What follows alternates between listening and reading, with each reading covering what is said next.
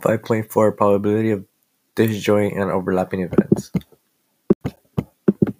In order to find the probability of a disjoint event, you must add the probabilities of both events occurring.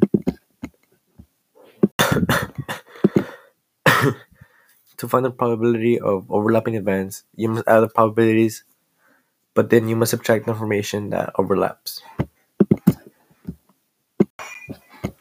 As an example, the question is asking which has a greater probability of occurring, selecting an ace or an 8 or selecting a 10 over diamond.